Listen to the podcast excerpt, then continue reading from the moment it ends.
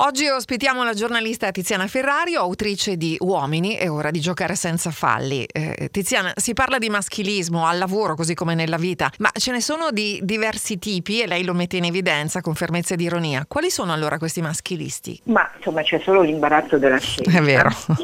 E alcuni non sono neanche consapevoli di esserlo, no? Infatti io cerco di delineare in modo appunto ironico nel libro varie categorie, ci sono anche eh, i maschilisti asintomatici, no? che adesso va tanto di moda questo termine, e, e, e, sono quelli che non sanno di esserlo, ma che se gli si propone eh, un momento giusto, l'occasione giusta, poi scoprono di, di, di, di, diventarlo, perché il loro modo di reagire magari è, è piuttosto prepotente e maschilista, appunto quindi ce ne sono tanti, ci sono quelli anche mh, mm, appunto che non uh, fanno finta di niente, che sono silenti o quelli che pensano che eh, le donne siano esagerate nel chiedere parità o eh, stesse opportunità. E quindi insomma c'è una bella categoria e c'è un universo soprattutto maschile molto frammentato che mh, non è così uniforme. Ci sono uomini di tutti i tipi e alcuni anche hanno incominciato a dire senza porsi troppi problemi di non essere maschilisti, si sono scrollati di dosso quelle gabbie che gli hanno messo fin da bambini, no? quando gli dicono comportati non come una femminuccia, sì maschio, eh, quindi, quindi, con la conseguenza di una serie anche di, di atteggiamenti, cioè non puoi piangere, non puoi mostrarti debole. Beh, ecco, molti giovani soprattutto si sono stufati anche di questi temi che diventano delle prigioni per loro e stanno iniziando a dirlo apertamente, stanno iniziando ad avere dei comportamenti diversi nei confronti della paternità, se la vogliono vivere più pienamente. E quindi, e quindi insomma c'è un cambiamento che io ho cercato anche di raccontare dando voce proprio a questi uomini che io chiamo uomini nuovi perché insomma ne ho incontrati tanti di uomini vecchi. Eh. Non a caso il libro inizia proprio così. Lei scrive: Questo è un libro da regalare a quei maschilisti che ancora non hanno capito di avere i giorni contati, perché altri uomini femministi stanno avanzando ed è proprio con questa nuova specie che le donne stanno costruendo un'alleanza per un mondo migliore. Quindi, Tiziana, c'è una luce in fondo al tunnel, c'è un sì, po' di speranza.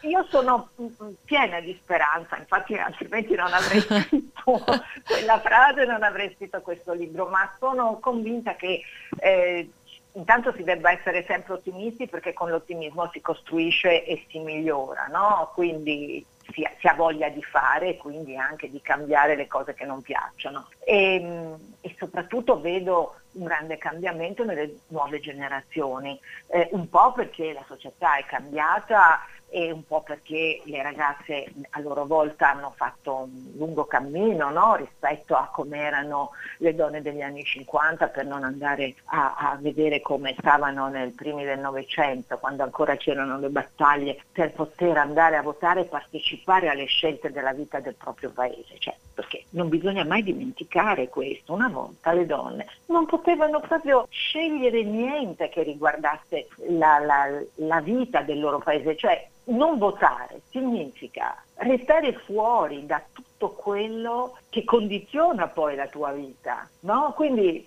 se io penso al coraggio di tante donne che nel passato hanno avuto la forza di alzare la voce, di affrontare i pregiudizi e di subirne anche le conseguenze pur di far valere dei diritti che noi oggi diamo per scontati. Non sono scontati. È vero, è proprio così. Sì. Questo libro, tra l'altro, è per le donne, ma ovviamente lo dovrebbero leggere soprattutto gli uomini. E Io tutti. Lo, lo, l'ho sì, pensato proprio per, per uomini. loro, certo. E tutti, tra l'altro, sono invitati a scrivere anche il loro contributo, a compilare parti del libro. È un po' un gioco, però effettivamente sì. è un modo anche per interagire attivamente con il lettore. Ma sì, io ho voluto un po' giocare, però per con il gioco affronto argomenti seri. Ho lasciato sempre degli spazi in fondo a delle lunghe liste di comportamenti che tutti noi conosciamo, uomini e donne, sappiamo perfettamente eh, quali, di quali comportamenti si tratta, eh, però visti così tutti insieme, eh, elencati no, in queste liste, eh, beh, fa un certo effetto. E, e, poi ho lasciato degli spazi dove ognuno può aggiungere la propria esperienza, perché sono sicura di avere dimenticato qualche cosa e sono certa che uomini e donne hanno visto e, e anche sperimentato eh, situazioni diverse. E, e, dietro a queste liste che io ho fatto nel libro ci sono comunque i racconti anche di tante donne. Eh, nei vari ambienti perché ho chiacchierato con parlamentari, ho chiacchierato con eh, molti personaggi della comunicazione perché eh, noi che facciamo radio, televisione, giornali, abbiamo delle responsabilità enormi nel trasmettere contenuti e modelli di comportamento. Quindi ho cercato di parlare con uomini che per esempio secondo me appunto non sono maschilisti, fanno lavori eh, tipo conduttori televisivi, ehm, autori televisivi e non solo, giornalisti, persone che hanno la forza di eh, trasmettere messaggi che potrebbero cambiare e che non sempre però lo fanno. Infatti avrai visto che ci sono anche delle lettere che io mando. Non È vero, sì. Non troppo tenere. no, esatto, eh, esatto, eh, esatto. Ad alcuni conduttori in generale, ad alcuni autori in generale, ad alcune conduttrici in generale, invitandoli a riflettere e a cercare di fare di più perché il nostro paese anche in televisione, per esempio, venga rappresentato per quello che è, perché mm, non sempre accade. Uomini è ora di giocare senza falli di Tiziana Ferrario è pubblicato da Chiare Lettere. Grazie davvero per essere stata qui con noi. Grazie a voi. Grazie davvero, buona giornata.